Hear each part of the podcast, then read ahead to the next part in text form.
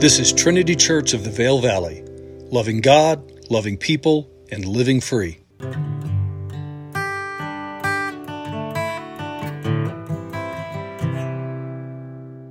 Hello, everyone. This is Pastor Ethan, and today is Sunday, July the 9th, 2023. Once again, I just so appreciate you joining with me. Today, we are starting out our new, our next major book study and it is the Old Testament, better said, the Hebrew Bible book of Proverbs. Now, just real quick, I'm going to give you a lot of stuff today, lots to think about. And all of the facts, the data, the thoughts that we're about to go through are all in my raw sermon notes if you want to check those out. Right? There's a PDF of that, um, along with an actual study guide for this on our church website under the Beaver Creek link if you go and you look for that at trinityvail.com. Okay? But before we go there, I just want to start with a little fun. These are some modern day, well, some not quite so modern, proverbs. And I want you to see if you can complete the following. Okay, here we go. A fool and his money, or you know that one, are soon parted. How about a bird in the hand is worth two in the bush, right? You know that one, you've heard that. How about this one? Better to remain silent and thought a fool than to open your mouth and remove all doubt. Um, here's another one. If you think education is expensive, try ignorance. Now, this one I really like. I'm pretty sure this is attributed to Winston Churchill, although he may have um, derived this from, from someone else. But, um, but he is on record as having said if to improve is to change, then to be perfect is to have changed very much. Something to think about. One of my favorite proverbs is, was on a, a little plaque that was in my grandmother's kitchen growing up. And it said, A clean house is a wasted life. Friends, my point is, we live in a world of proverbs. You see, for all of human history and to this very day, people like to observe the world around them and make statements to sum it up or to help people learn, or sometimes to reveal people's folly. Now, in one sense, this is true of the Hebrew Proverbs, but they are so much more than that. And in the coming months, we're going to take a deep dive into this majestic compilation of inspired ancient wisdom, asking God to open our hearts and our minds to how we may hear, learn, and grow closer into the person, the presence, and the character of God. Now, our first few messages, it's probably going to be three messages. I'm calling this part one. They're going to involve some big picture things that we need to learn before engaging the text itself. And today, I'm going to walk, or maybe run, us through some of the key introductory matters of this scripture. Okay, so just right at the top, let's get going. Just what are the Proverbs anyway? Well, that's a huge question, huge question. But a very high level, friends, the Proverbs, simply put, are brief, to the point statements of wisdom. Now, getting a little more specific than that, they are statements of divine wisdom, of God's wisdom. We'll talk more about that in a minute. Another distinction the Proverbs, really in contrast, well, not in contrast, but maybe more so than any other scripture in, in the totality of the Bible, they are intensely practical. You see, this is not abstract theology or philosophy, spiritual philosophy. It's been said that in the Proverbs we have the practical application of the law and the prophets expressed in the reality and dynamics of everyday life. Another distinctive, or, and this really is with all of Scripture, is that the Proverbs point us to God. Or the wisdom of Proverbs isn't just about improving, improving our lives, although they often will accomplish that. It is about bringing us, at times on our knees, before the very creator of wisdom, God Himself. And lastly, the Proverbs are ancient Hebrew literature, but they point us to God's work of redemption in Jesus Christ. And we will unpack that in the coming few weeks. So, big picture overview of what the Proverbs are, but who wrote the Proverbs? And when were they written? Now, the common answer of authorship is if you've looked at the, the Proverbs at all, you would say, well, it's Solomon, right? And this is true. Conservative scholars agree, right, overwhelmingly on that. But the text itself reveals not just Solomon, but four direct and one indirect author. So we have Solomon, we have the men of King Hezekiah, as we're going to see, we have a gentleman by the name of Agur, and we have King Lemuel. And then we have the final editor and compiler of the entire collection of Proverbs. Now, that's a very high level overview, but when did this happen, right? How did this unpack? So, Solomon reigned in the mid 900s BC. Now, that's our starting point, about 3,000 years ago. Right? When we think about getting into this and when the, the cultural surroundings of some of these proverbs, 3,000 years ago. Okay, King Hezekiah reigned in the mid to early 700s BC, so we know that the Proverbs continued to expand for at least 200 years after Solomon's lifetime. Now, we don't know the identity of Agur, although he was likely an influential court official, nor do we have other records of King Lemuel. So they really don't help us that much in, in dating the books, the, the, the overall structure of Proverbs. And we also don't conclusively know when the final editor compiled the Proverbs and did his work, although many people think this happened in the 500s to 400s range. But, friends, we do know that this had happened in completion, that this final compilation was also was, was finished and viewed as scripture by the Hebrew people prior to the mid third century BC. Okay, well, how do we know that? Because, friends, that is the earliest date of the writing, the creation of what we call the Septuagint, which was the original Greek translation of the Hebrew Bible, the Old Testament, from Hebrew into Greek. And the Septuagint includes the Proverbs. Now, along these same lines, a word about the structure of Hebrews. You know, scholars are virtually unanimous on grouping the Proverbs into seven collections. Right? Just go through this real quick. We have collection one, which is around chapters one through nine. Um, these are attributed directly to Solomon. Chapter one, verse one, the Proverbs of Solomon, son of David, king of Israel. The second collection, which is around chapters 10 through 22, also are directly attributed to Solomon. Right? You can go look at that.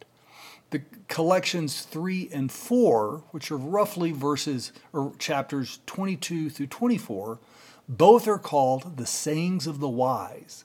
And there's a high consensus in conservative scholarship, right? Lots of evidence that these also are proverbs of Solomon. Okay? Now, Collection 5, which is chapters 25 through 29, begins with this.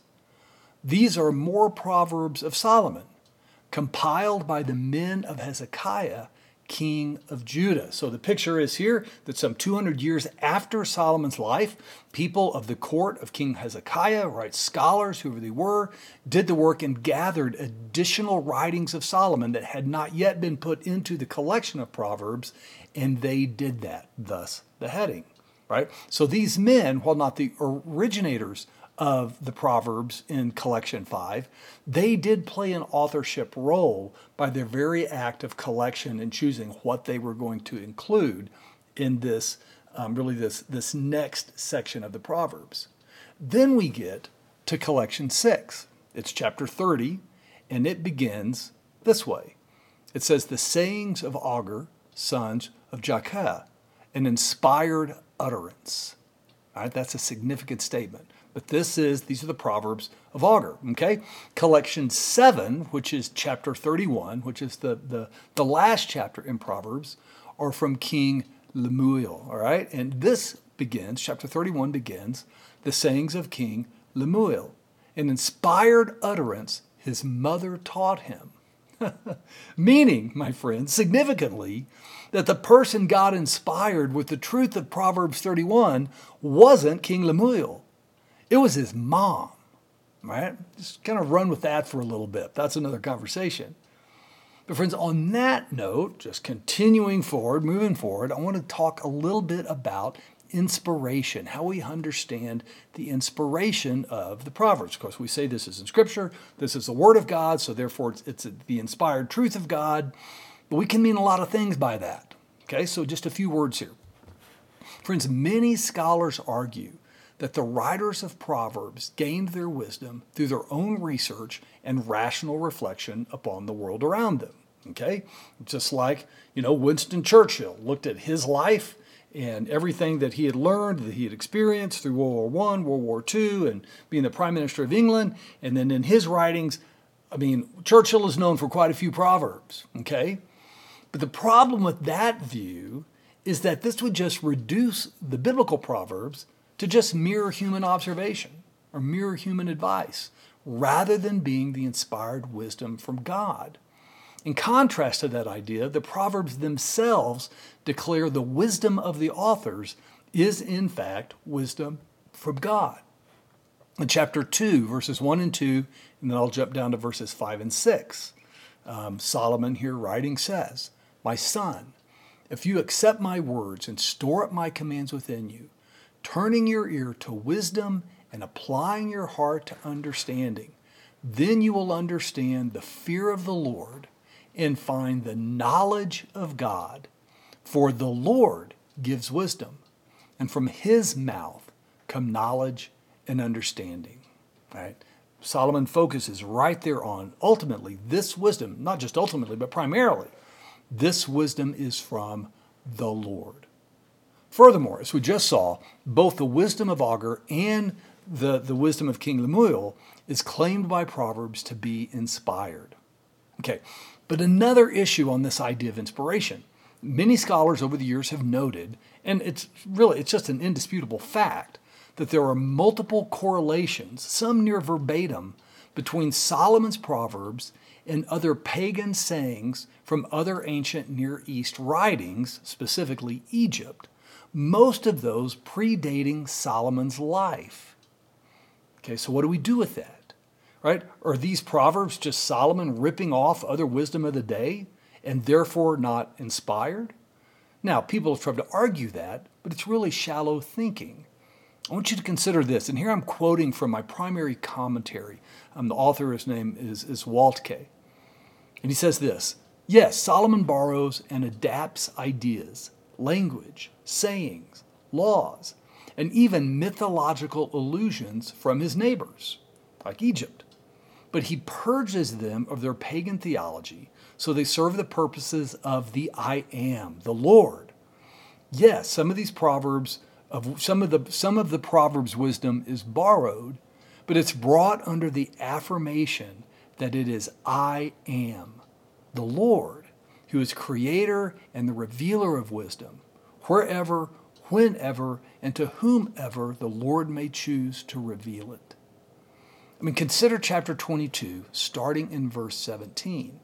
Solomon says, He says, Pay attention and turn your ear to the sayings of the wise. Right now, when Solomon says that, when Solomon himself refers to the sayings of the wise, he's not talking about himself. He's talking about, right, this general wisdom, these proverbs that are present in the ancient Near Eastern culture of the day, right? And he says, pay attention to this, turn your ear to this. And he goes on saying, apply your heart to what I teach, for it is pleasing when you keep them in your heart and have all of them ready on your lips. And then he gives us the so that so that your trust may be in the Lord.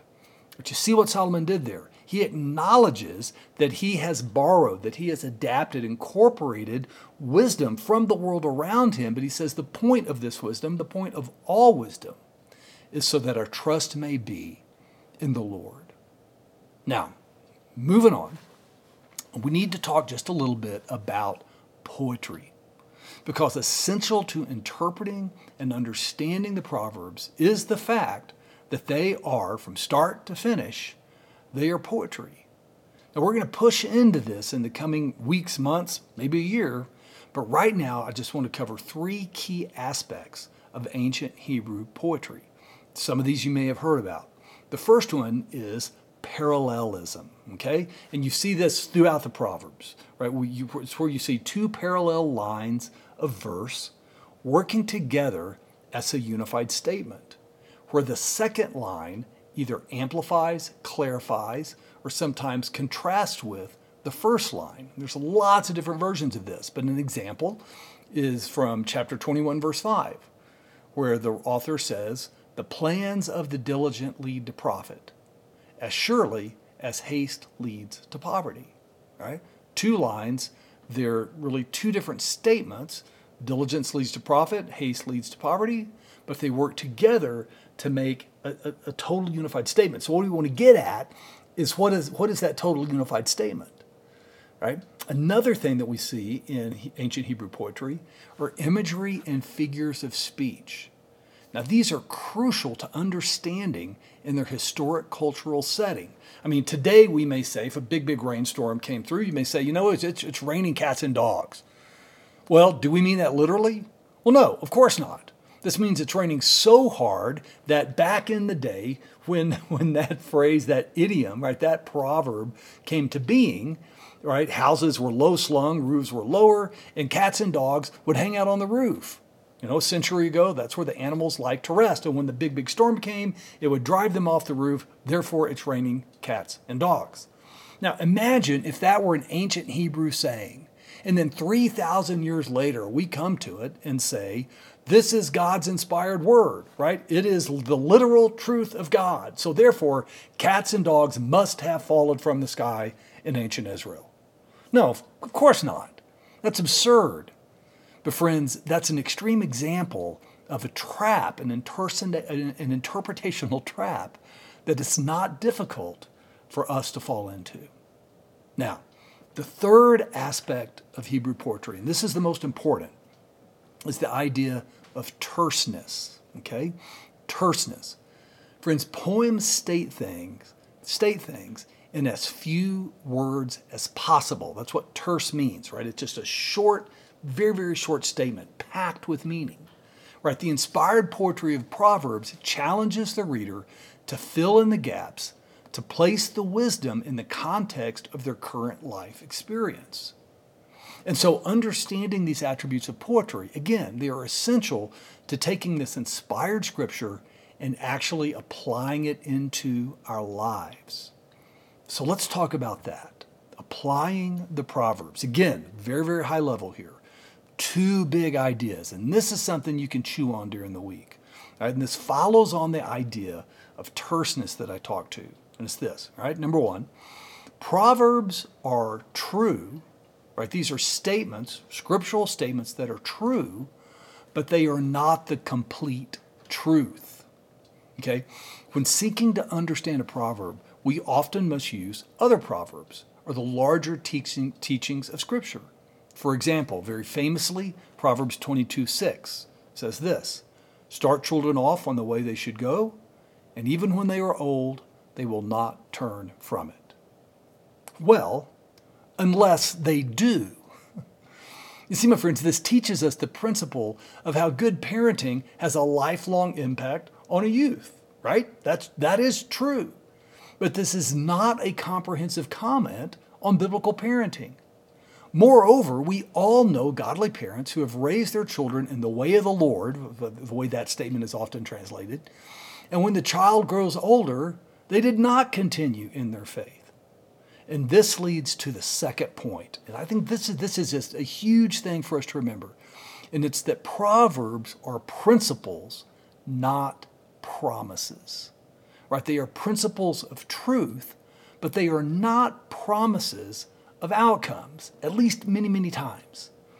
Uh, when I was in seminary, my Old Testament professor put it this way Proverbs are things that are true, except when they're not right? These are true principles of life by which God invites us into His wisdom and the goodness He desires we experience in this life. But there are also times when life is unfair, unjust, tragic, and things don't go the way that they should. Another example Proverbs 10, verse 4. Um, this is many, many, many, many of the Proverbs, many statements along this line. But here it says, lazy hands make for poverty, but diligent hands bring wealth. And there is wisdom there. And as a principle, it is true, and we would be wise to hear it and learn from it.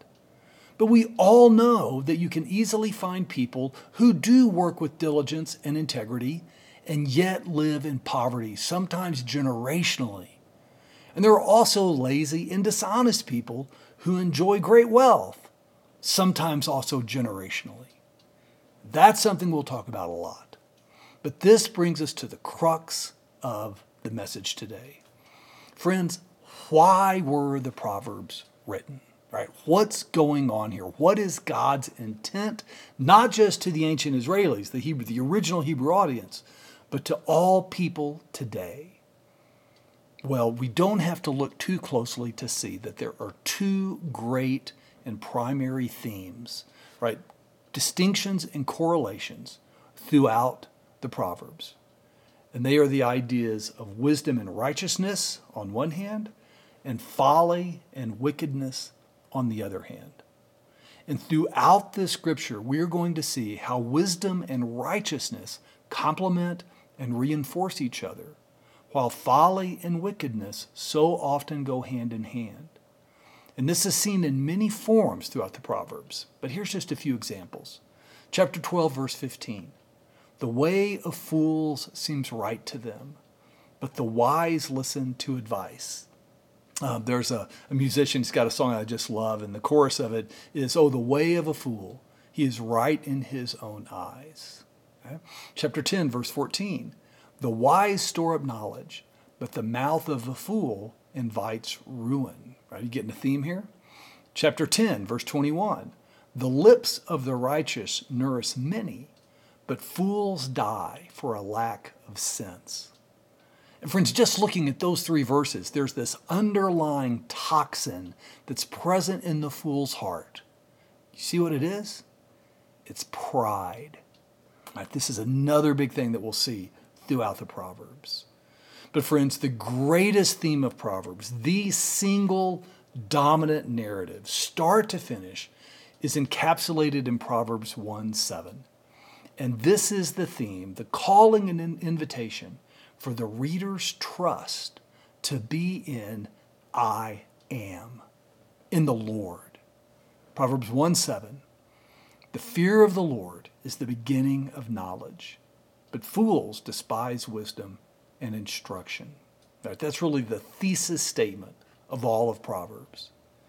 And friends, in almost every English translation of Proverbs, we see the phrase the Lord, right? Like we did there, the fear of the Lord is the beginning of knowledge. But in the Hebrew, the original Hebrew, the word there is Yahweh, right? The I am or literally because the ancient Hebrews didn't want to say the full name of God, it's He is, right? Another predominant Hebrew name, though, of God is Elohim. And this refers to how God has revealed himself generally to all nations and people throughout our conscious, through our conscious, and the testimony of creation. You know, when the Egyptian Pharaoh and the sage Amenemope wrote wise sayings that Solomon himself would adopt. Um, Amenemope was looking at the evidence of God that all people may see. Right? Again, the idea of general revelation. Right? Um, the, the, just the, the conscience. So many ways we could talk about that. But in Proverbs, the name of God is almost always Yahweh. He is the great I am, the Lord, the special revealing God of Israel. You see, there are 915 verses in Proverbs, and God is referenced in 100 of them. And 87 of those 100 references are to Yahweh. I am the Lord. In contrast, Elohim, referring to the God of creation and nature, occurs only five times in Proverbs.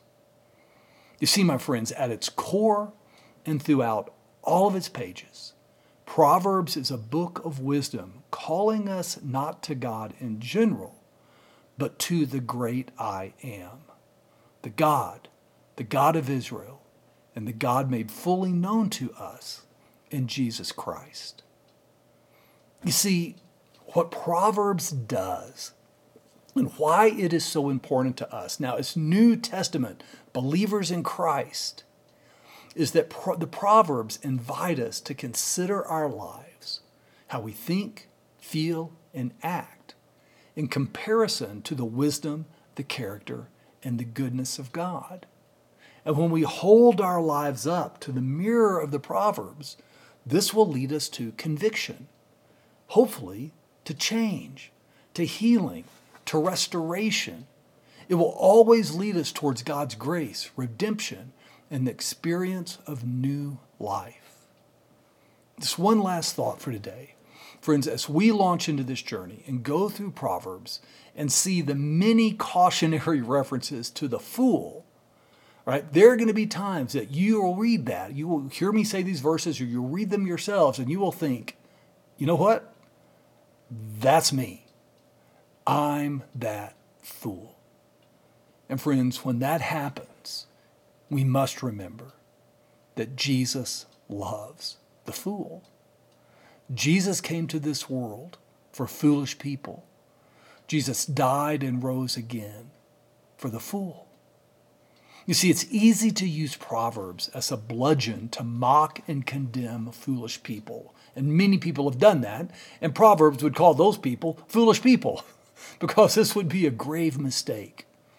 Because, in marked contrast, Proverbs calls us to show patience, mercy, and love to the fool, because apart from the grace of Jesus Christ and our continuing conformance to his character and nature, we also are the fool. In Titus chapter 3, verses 3 through 7, God says this to us. All right, through the pen of Paul writing to his friend Titus. For we too were once, but you know what the word is there? Foolish. We too were once fools, disobedient, deceived enslaved to various lusts and pleasures, spending our life in malice and envy, hateful and hating one another. But when the kindness of God, our Savior, and His love for mankind, right, His love for all humanity appeared, He saved us, not on the basis of deeds which we did in righteousness, but in accordance with His mercy, by the washing of regeneration and renewing by the Holy Spirit which he richly poured out upon us through Jesus Christ our Savior, so that being justified by his grace, we would be made heirs according to the hope of eternal life. And friends, that eternal life is a life that has already begun in the life of a believer. And what that life looks like is richly portrayed and displayed for us in the miracle of the Hebrew Bible's book of Proverbs. I hope you track with us as we go through this study. Again, there are the next couple of next couple of um, lessons, um, talks I'm going to give. We're going to continue to push into some of the big picture themes. We're going to talk about the big idea of wisdom. We're specifically going to talk about how the Proverbs points to the New Testament and to Jesus. And then here, after a few weeks, we'll actually jump into the text itself. But one last programming note. Next Sunday, I'm not going to have a message for you. At the Beaver Creek service, my good friend Tim Wilbanks, who's the Presbyterian pastor, some of you may have met Tim. He's the pastor of the church that meets right before us at the Beaver Creek Chapel. Tim is going to be bringing a message. I'm going to be at the, the hospital right? Um, this is my new my new thing. I'm the chaplain there, but we have a beautiful chapel um, inside the hospital, and we are doing a dedication of it next Sunday. And I will be standing alongside my friend Rabbi Joel, as with um, many, many other people, we donate that chapel to the ministry and the love and the goodness of God. So, in two Sundays, I'll be back as we continue. And until then, I hope you have a wonderful week.